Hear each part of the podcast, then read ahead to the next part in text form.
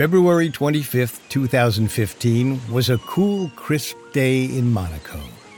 Despite the chilly temperature, it was hard to beat the view of the harbor, the glittering water reflecting off yachts parked on the dock. For art dealer Yves Bouvier, the weather probably felt like a reflection of his mood. After all, things were going very well. His business was extremely successful, and it had made him one of the richest and most sought after dealers in the world. Plus, Bouvier had established a strong relationship with a particularly beneficial client. Over the last few years, Bouvier had become close with one of the most prolific art collectors in the world, Russian oligarch Dmitry Rybolovlev. They made an odd pair. Rybolovlev had a checkered past and an intimidating reputation, while Bouvier was all about business.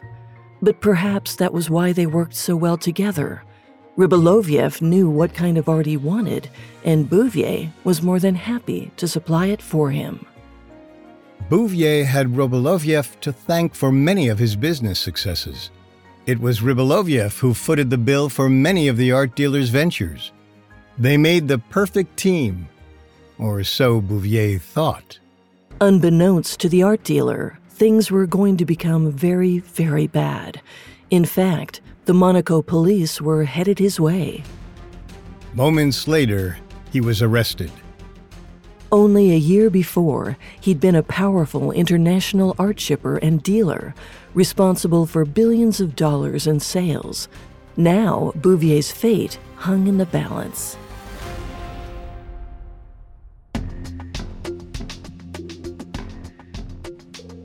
Welcome to Unexplained Mysteries, a Spotify original from Parcast. I'm your host, Molly. And I'm your host, Richard. In this series, we're investigating the biggest mysteries in the art world.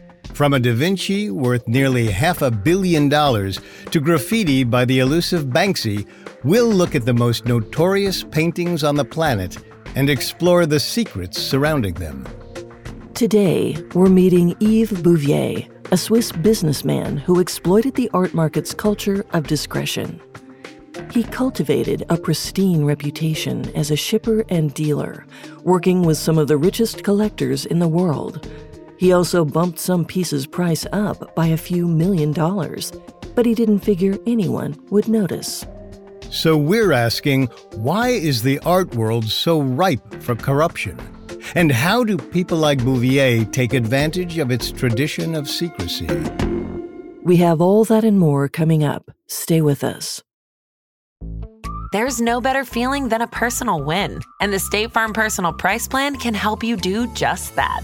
Talk to a State Farm agent today to learn how you can bundle and save with the Personal Price Plan. Like a good neighbor, State Farm is there. Prices are based on rating plans that vary by state. Coverage options are selected by the customer. Availability, amount of discounts and savings, and eligibility vary by state.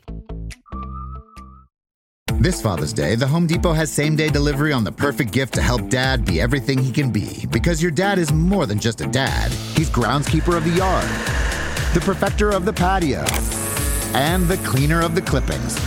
Let the Home Depot help power dad's doing with the convenience and gas like power of Milwaukee cordless outdoor tools. Plus, get up to $150 off select Milwaukee tools. For everything dad is, find the perfect gift at the Home Depot. How doers get more done. Order select and stock items by 4 p.m. subject to availability. Welcome back to Collector's Closet, presented by the Ohio Lottery. Let's discuss my newest prize possession, this new $10 scratch off, the $500,000 Platinum Jackpot. The best method I've found so far to help it hold its value is to vacuum seal it. This thing cannot get scratched. What's that? Sorry, my producer's telling me the only way it could be worth up to 500 grand is if I do scratch it? Okay, well, in that case, definitely don't overprotect your $500,000 platinum jackpot scratch offs. Play them. Lottery players are subject to Ohio laws and commission regulations. Play responsibly.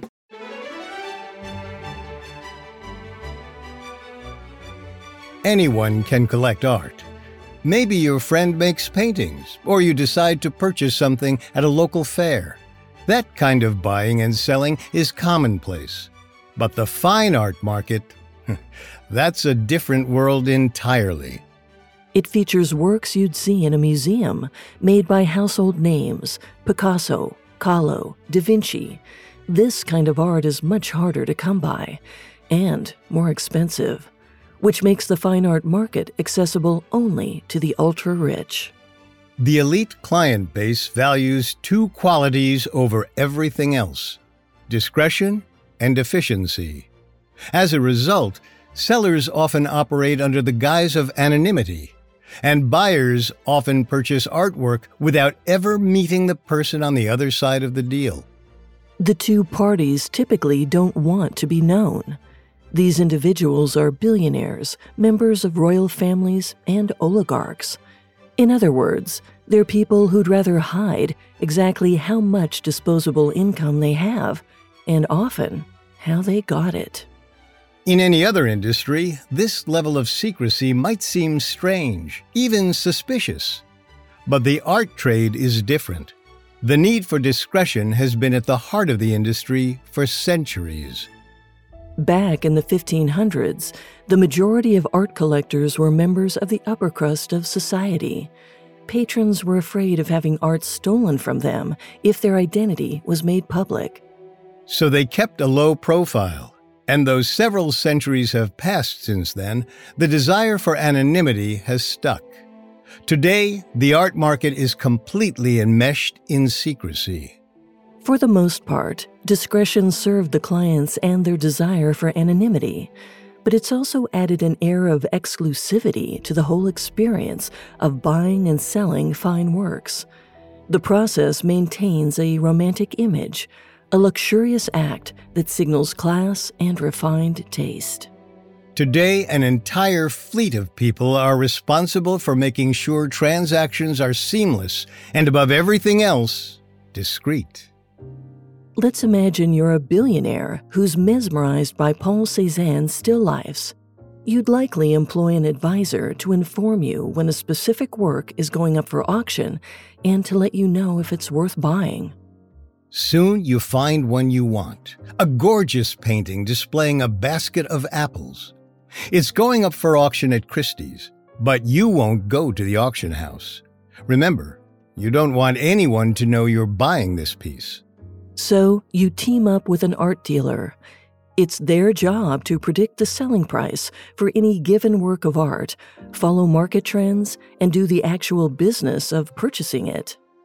The dealer juggles multiple roles part advisor, part secret keeper, part tastemaker. The most successful ones have pristine reputations as experts in the world of art and are trusted to handle million dollar sales and the dealer is largely under no obligation to tell anyone who they're doing business with. For one more level of security, you may choose to buy the painting through a friend or a shell company. Many buyers take the shell company route. It'll have a vague sounding name like Hudson Holdings Limited. Behind that ambiguous and unfamiliar title, you can purchase your Cezanne without the threat of discovery. After a brief auction, you secure the still life for a few million dollars. Here, the dealer comes in handy again because they know the most reliable shipping service. A multi million dollar painting isn't going to be transported via UPS or FedEx. As a collector, you don't want to risk damaging your new purchase. So, the dealer arranges transportation and storage. Your Cezanne is packed up and sent to a free port, a massive, high security storage facility that caters to the extremely wealthy. The space boasts temperature controlled rooms, 24 7 security, and a general air of polite discretion. Freeports don't tend to ask questions when it comes to who, exactly, is using their system. These facilities are often the final stop for a work of art. Many wealthy collectors prefer their purchase stay safe here rather than display it publicly. The advisor, the dealer, the Freeport workers, everyone has a spot to fill. And usually, these roles are played by many different people. But Yves Bouvier wasn't one to do things in the usual way. The Swiss businessman was practically born to work in the art world. Since the 1980s, his father had owned and operated Natural Lecoultre, a premier storage service for art, machinery, and other raw goods. Natural Lecoultre had served its patrons for over 100 years by the time it came into the hands of the Bouvier family. The business operated out of the Geneva Freeport and already had a strong reputation for handling and storing all kinds of items. While working alongside his father, Bouvier learned the ins and outs of the shipping industry. Over time, he found himself gravitating toward the world of art shipping in particular. The more he worked at Natural Lecoultre, the more he understood the secretive, often scandalous world of the elite art collecting class. As shippers, it was the Bouvier's business to work directly with these customers, to know their names and often to be privy to the less tasteful details of their lives. Perhaps a client was selling his collection because he was going through a messy divorce and came to Natural Lecoultre to move works without a big fuss.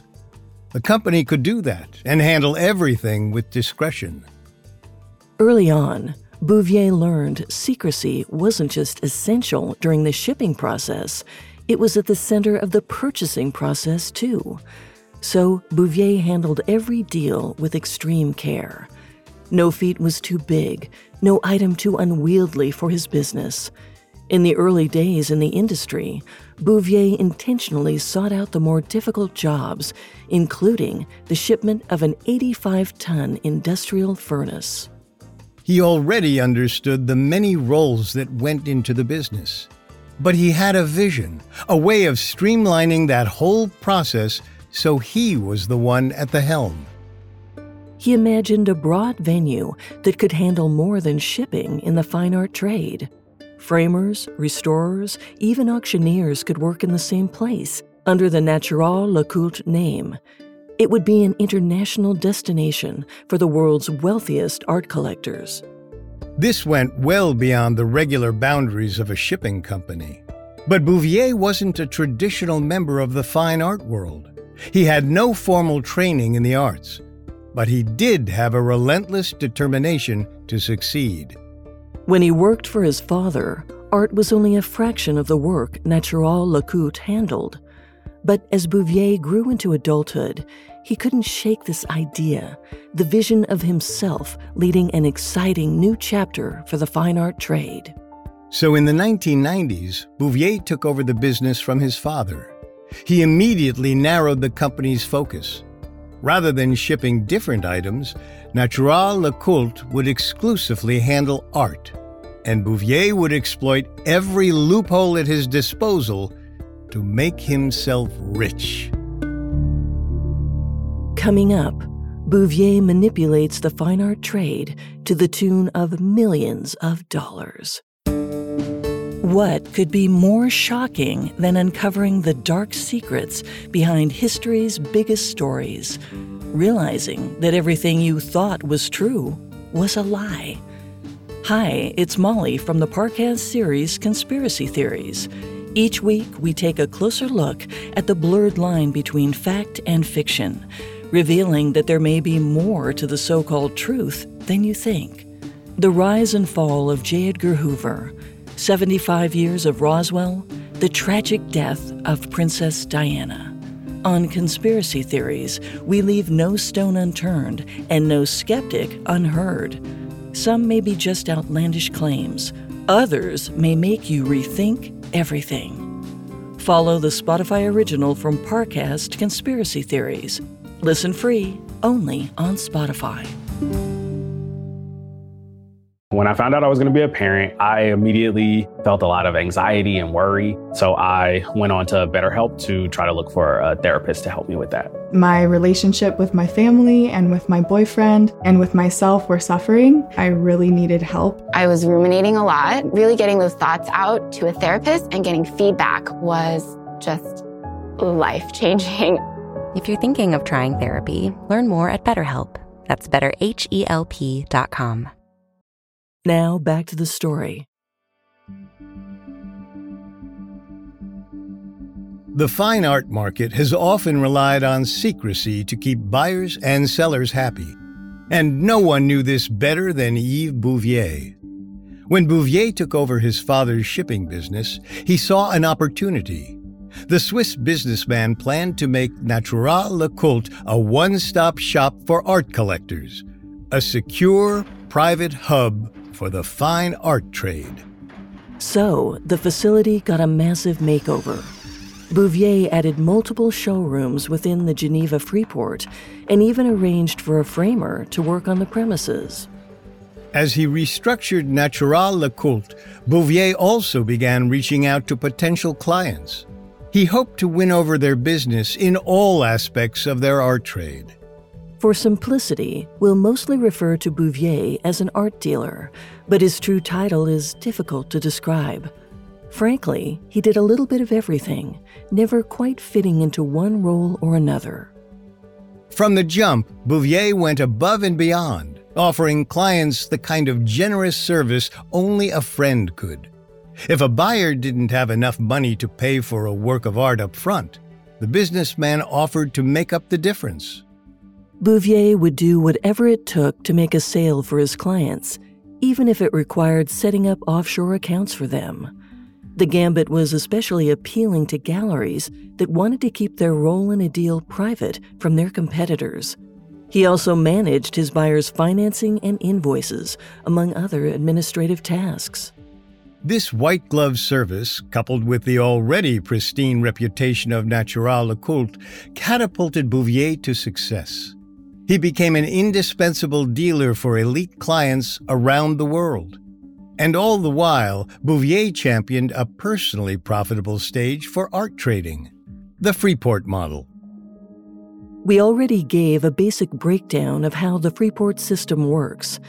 In simple terms, it's a storage and shipping facility for the ultra rich. But there's another huge incentive that made Freeports all the more compelling for Bouvier's clientele. A free port is a type of free economic zone the items stored there are not subject to tax the same way they would be outside of the system. Many goods held at these facilities aren't even taxed at all. Bouvier saw Freeport's lack of regulation as a win win. His clients saved millions of dollars. In turn, they trusted Natural Lecoultre with their art sales. Behind closed doors, the Freeport system functioned as a secret marketplace. Once a work of art arrived, it could be bought, sold, and resold again with complete privacy.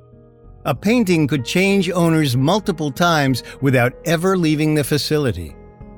Within any other investment context, this level of secrecy would seem like a massive red flag. If anything, buyers usually want transparency during a deal like this, where so much money is on the line. But the art world plays by its own rules. Discretion is the name of the game here. As an art shipper and dealer, Bouvier knew the names of his clients and even worked with some face to face. But if anyone wanted to keep their identity hidden from everyone else, the Freeport system was the perfect tool for keeping any information under wraps. It's easy to see how this world of secrecy and anonymity could enable some bad behavior. If few people know a client's name, that means no one is going to ask questions about where someone got a work of art, how they're able to pay for it, or why they're buying it in the first place. And that makes this the perfect place for money laundering.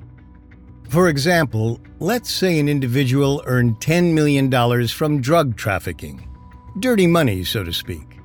Through a shell company, the criminal could anonymously purchase a Matisse still life. With the painting secured, this person can easily move their new purchase to a Freeport. There, this individual could resell the painting for the same amount of money. Suddenly, that $10 million is totally legitimate, with a receipt to prove it. Money laundering is only one of many illicit activities enabled by the opaque nature of fine art sales.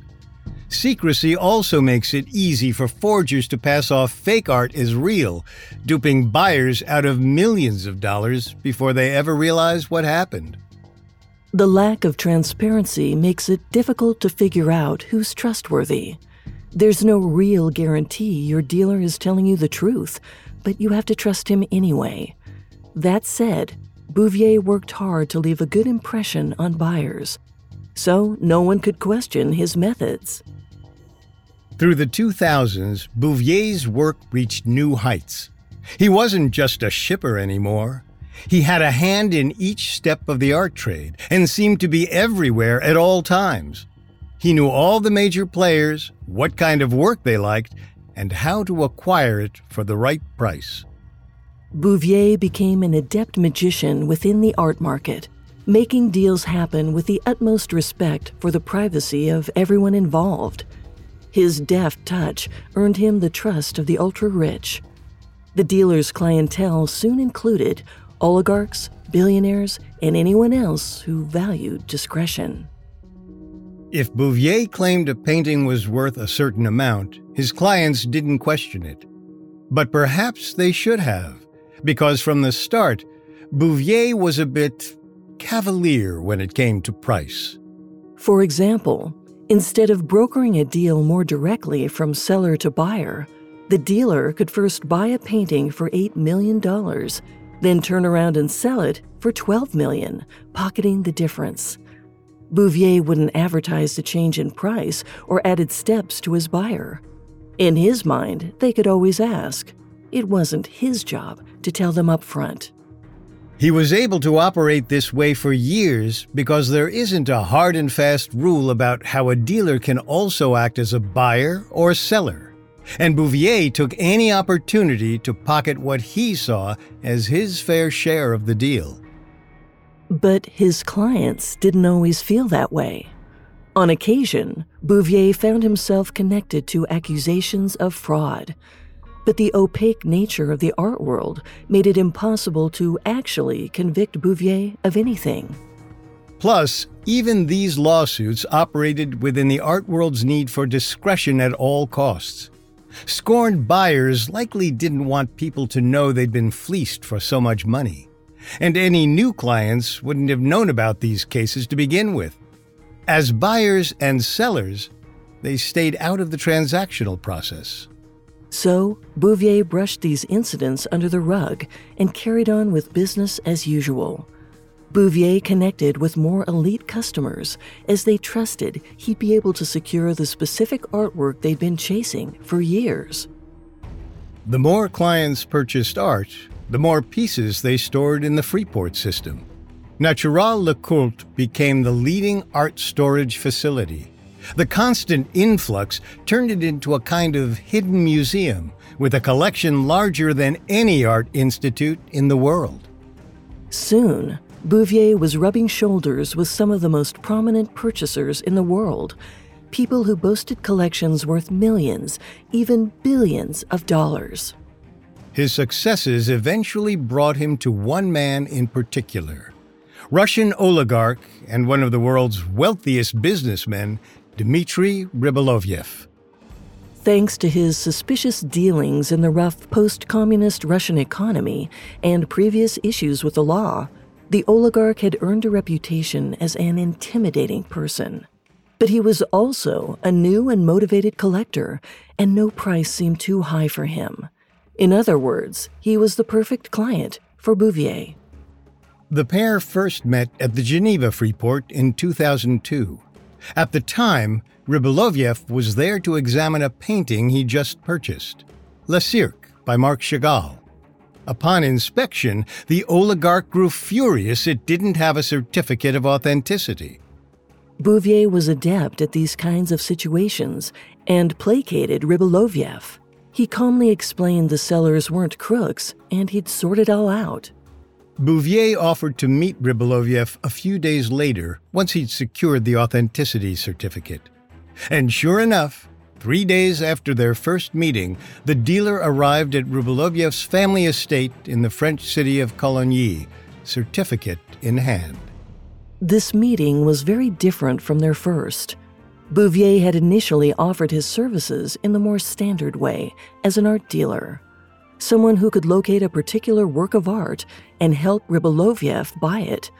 But now, Bouvier offered the Russian client something truly unprecedented he'd handle all the logistics when it came to the art buying process. Typically, the work of a dealer and authenticator are separated for a reason. In theory, a dealer could lie about a painting's authenticity to sell it quicker. But if a client also hires an authenticator, they avoid that conflict of interest.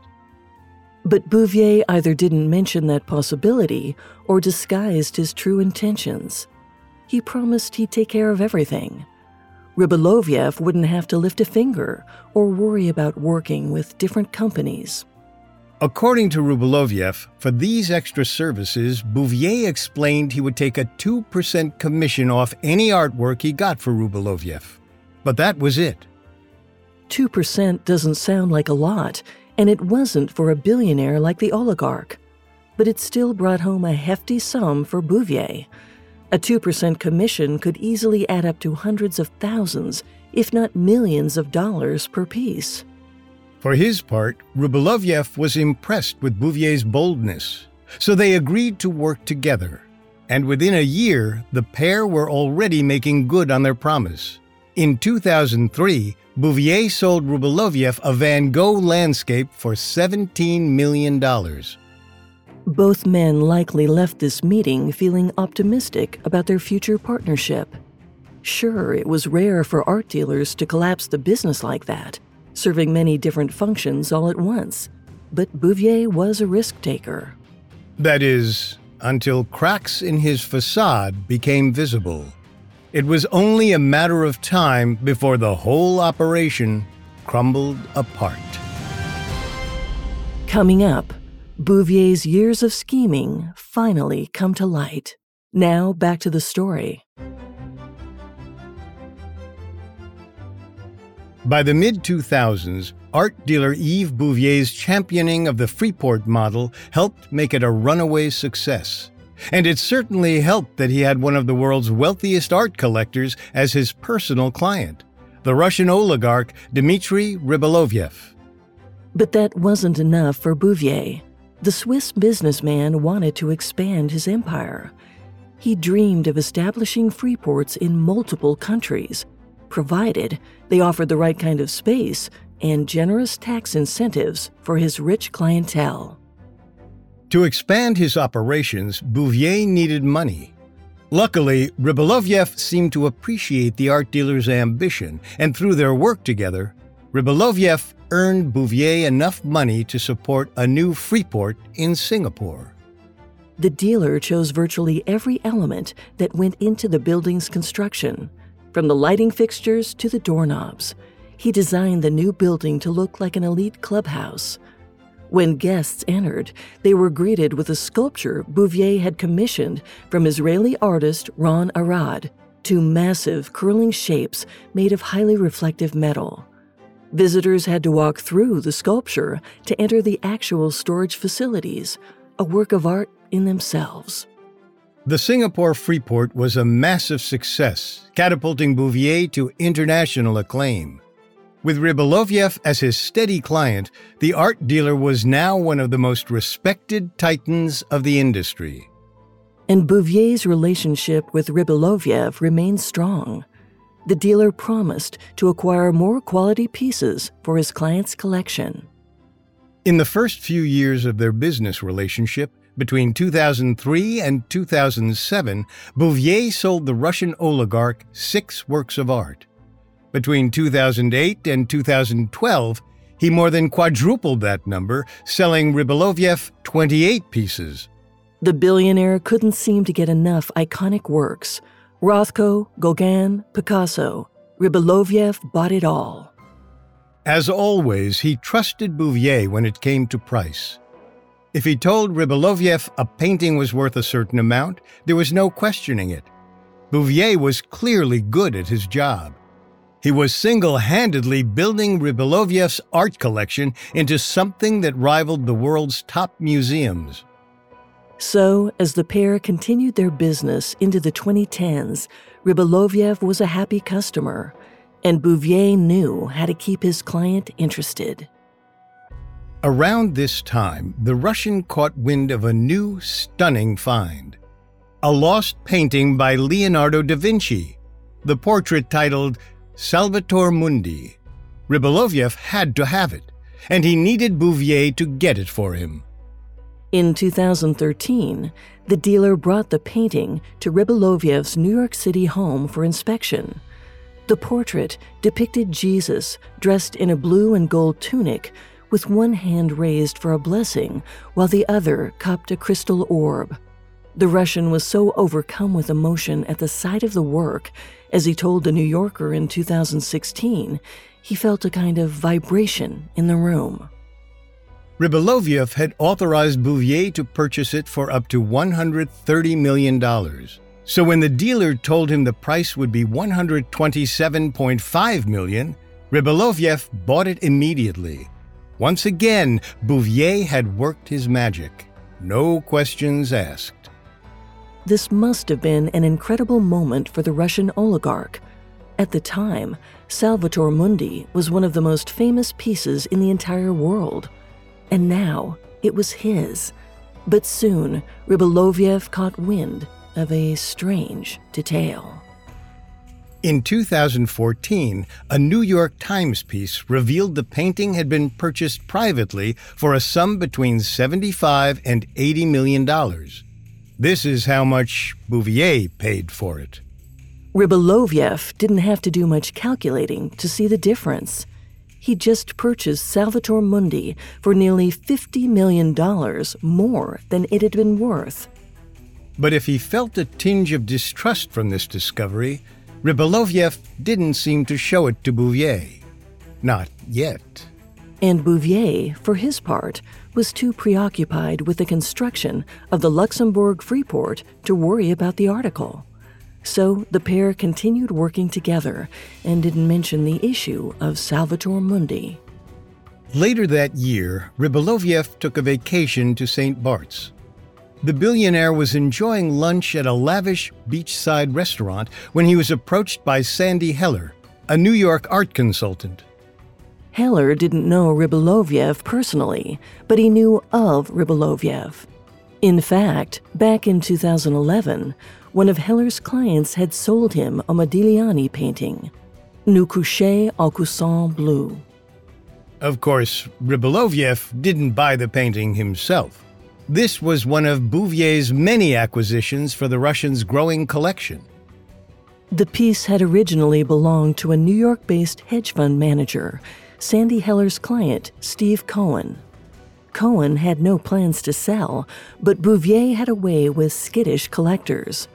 Through his gallery connections, Bouvier negotiated his way to a sale and ultimately sold the painting to Rybolovlev for $118 million. Remember that price $118 million. We'll come back to it. At the time of the sale, the oligarch likely saw Bouvier's deal as yet another sign the art dealer had his best interests in mind. After all, Rybolovlev was a devout fan of Modigliani. This piece would easily fit with the rest of his collection of the Italian painter's many works. But now, in 2014, Rybolovlev likely didn't feel quite so confident. After all, the unanswered questions around the Salvator Mundi sale still rang clear in his mind. And it wasn't a good sign Heller was asking about another Bouvier sale. Their conversation was cordial enough. Through an interpreter, Heller inquired about the painting. It had been a jewel of Cohen's collection, and he commented about how much everyone missed it. Rybolovlev spoke briefly about the artwork and then asked a bold question How much did Cohen sell it for? This was an unusual thing to ask. But it was also unusual for buyers and sellers to meet, let alone speak about the work of art they'd exchanged. Perhaps it was curiosity that led Rybolovlev to this question. More likely, it was a gnawing sense of distrust. And Rybolovlev's suspicions were confirmed when Heller and Cohen agreed to disclose the sale price 93.5 million. This meant that Bouvier must have upsold the painting and pocketed the $24.5 million difference on top of his 2% commission of around $2.4 million. If Bouvier made that much from this one sale, how much had he padded the price of every other piece he'd sold to Rybolovlev? By this point, the Russian had purchased billions of dollars in art from the Swiss dealer. After the discovery about the Modigliani painting, Rybolovlev quickly went to his lawyer. In January 2015, his team filed a criminal complaint against Bouvier, accusing him of fraud. And shortly after, the dealer was arrested in Monaco. In Rybolovlev's suit, he cited the sales of both Salvator Mundi and the Modigliani. Between these two deals alone, Bouvier had netted $70 million in profits that were deemed undue. All of a sudden, Bouvier, the Freeport king who'd ushered in a new era for the fine art market, risked losing everything he'd built. At least, that's how it seemed at first. But Bouvier was an expert at making problems go away, including his own. After a few days of questioning, he easily paid the 10 million euro bond and soon was enjoying a high priced bottle of Bordeaux in a Monaco hotel. But Rybolovlev refused to stand down. He filed similar lawsuits and raised legal questions about Bouvier in multiple countries, including Singapore, Hong Kong, and France. For his part, Bouvier denied all the allegations. The businessman insisted he had done nothing illegal as a dealer and seller. Bouvier painted Rybolovlev as nothing more than a bully, an unsatisfied client wielding financial power to destroy his reputation. But pinning fraud onto Bouvier proved harder than it seemed. Public perception was that the Russian oligarch didn't exactly have clean hands himself, as he was charged in connection to a widespread corruption probe in Monaco in 2018. It also didn't help that in 2017, the Russians sold Salvator Mundi at an exorbitant price $450.3 million making it the most expensive work of art ever sold at auction at that time. In light of that record sale, it became increasingly hard for the billionaire to convince anyone he'd been short shrifted. After all, Rybolovlev resold the painting for over three times the amount he paid for it. What was he complaining about? And sure enough, Rybolovlev's lawsuits began to fall apart, one by one. In 2021, a Geneva court struck down the final criminal charges against Bouvier, a moment the dealer declared as a massive victory. He promised to write a tell all book about the incident and hinted at the possibility of a countersuit against Rybolovlev. However, today Bouvier may not be quite out of the woods yet. He could still face charges of tax evasion tied to his business with Rybolovlev, but so far, that's the worst of it. Once the dust settled on the so called Bouvier affair, the art world remained more or less exactly the same, transparency wise. We don't know whether Bouvier is still a practicing dealer, but his career in Freeports leaves a major legacy. Natural Lecoultre, the business he sold in 2017, still operates out of the Geneva Freeport. Now it's joined by the two other storage locations in Singapore and Luxembourg, facilities that were built with Rybolovlev's money. After disputing the outcome of the criminal charges against Bouvier, for his part, Rybolovlev continued on without much fuss. He's still a billionaire, after all. Since their transactions became public, there's been some attempt to add transparency to the Freeport system more regulation on the goods coming in and out, and tracking who exactly is using these facilities. But even these pursuits are incomplete, a process that's still being ironed out. Though it made a splash among dealers, buyers, and sellers, the Bouvier affair wasn't enough to galvanize the art world. And so long as the industry values secrecy above everything else, shady deals will continue to go unnoticed.